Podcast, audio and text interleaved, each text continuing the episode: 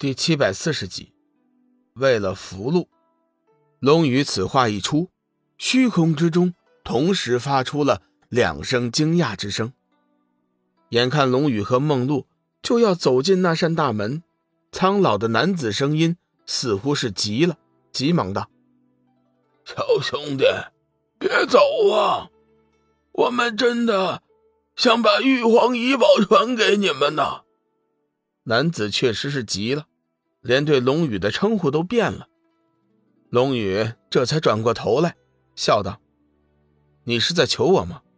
不过我可告诉你，我对你们所谓的什么遗宝，真的是没什么兴趣。别以为自个老就可以对别人指手画脚。”苍老的声音继续道：“小兄弟，先前是我们的不对，你先别生气。”你能化解同心咒，就说明你和我们玉皇双子有缘。玉皇遗宝，非你们莫属。等等，我可没有答应真的要继承什么玉皇遗宝啊！龙宇觉得玉皇双子的热情似乎是有些过头，莫非这其中还隐藏着什么不可告人的秘密吗？想到这里，龙宇。直言不讳，你们如此热心，不会是有什么阴谋吧？玉皇双子闻言差点晕倒，背过气去。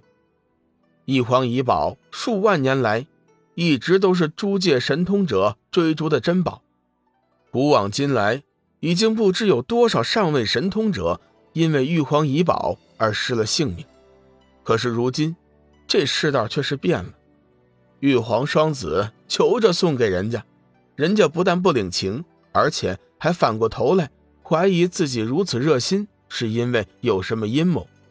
说实话，龙宇这话的确是有冤枉人的嫌隙。玉皇双子急于将玉皇遗宝传于龙宇、梦露两人，实在是他们通过了考验，确确实实的就是所谓的有缘人。要说私心嘛。玉皇双子确实也有那么一点点，但是绝对不是什么阴谋。小兄弟，你别乱想。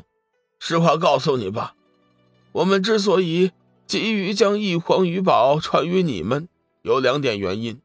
第一，你们通过了测试，又化解了通心咒，按照我们玉皇双子当年立下的誓言，玉皇遗宝原本就应该属于你们。第二，我承认，我们是有一点私心，但是绝对不是什么阴谋。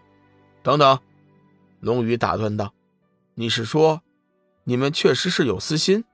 哼，这就对了嘛！我就说嘛，这么好的宝贝，你们怎么会求着送我呢？天下没有白吃的午餐。说吧，你们到底有什么阴谋？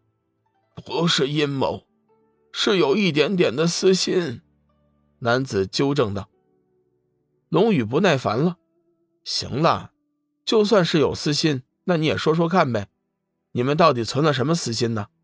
等我听完了，如果说与我们无害，我或许会考虑接受遗宝的。”玉皇双子沉寂了一会儿，良久，那女子才道：“孩子，你已经知道，我们两人是神实体，我们也就不瞒你了。”其实呢，我们早在数万年前就已经身死了，只是凭借着当年随身的几样宝贝，残留了一丝神识，一直苟延残喘到了今天。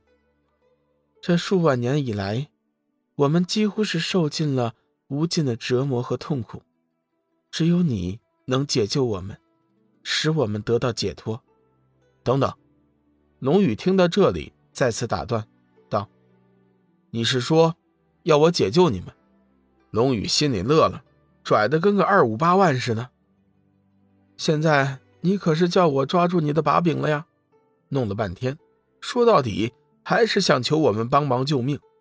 想通了这个环节，龙宇顿时拽了起来，冷声一笑：“玉皇遗宝我不想要，你们的事情我也不想管，后会无期，再见。”梦露听了玉皇双子的话。心中十分同情，原本是不想走的，不过龙宇要走，他也不好忤逆，只能是随他离开，只能在心里为玉皇双子的命运感到惋惜和同情。眼见龙宇真的要走了，苍老的男子声音急促道：“孩子，哎，小兄弟，别别别走啊！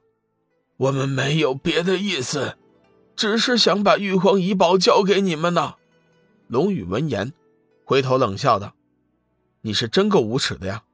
明明都说了赠送玉皇遗宝是为了你们自己，现在又青天白日的说白话。”“不是的。”苍老男子急忙解释：“其实是这样的，只要你们得到了玉皇遗宝，玉皇遗宝认了新的主人，我们之间的契约就能够解除，到时候我们自然也就能得到解脱了。”龙宇心道：“如果是这样，解救他们倒也不是什么难事原先他还以为解救玉皇双子。”肯定得承受巨大的危险，要不然也不会有如此丰厚的回报。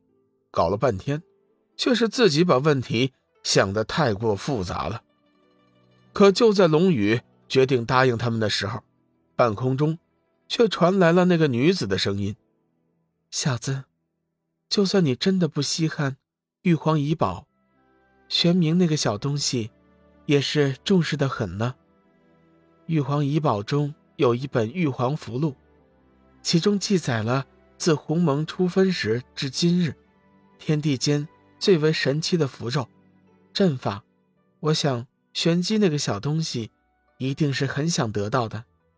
你身为他的弟子，难道就不应该为他想想吗？龙宇的心头一动，急忙停住了脚步，回过头来正色道：“你说的玉皇符箓是真的吗？”你确信没有在骗我吗？女子不屑的说道。想我玉皇双子是怎么个身份？怎么会骗你一个区区的黄口小儿呢？实话告诉你，玄冥那个小东西，现在会的那些符箓，就是我从玉皇符箓中挑选出来的最垃圾的东西。那些符箓的威力，想必你也见过了。试想一下。仅仅是一些垃圾符箓，都有如此强大的威力，更何况是集了天地之间最为奇妙的玉皇符箓呢？龙宇暗自思索，关于这件事情，玄冥子倒是提过的。如果玉皇符箓真的存在，对师尊来说，的确是件好事。